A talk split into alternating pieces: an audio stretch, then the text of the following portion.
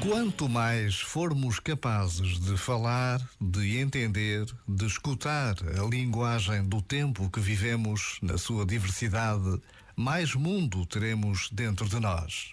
E ao termos este mundo dentro de nós, seremos mais capazes de querer a paz, de aceitar o outro, de considerar o valor de todos e de cada um.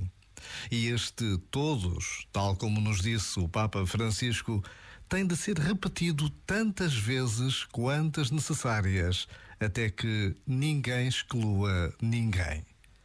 Já agora, vale a pena pensar nisto. Este momento está disponível em podcast no site e na app.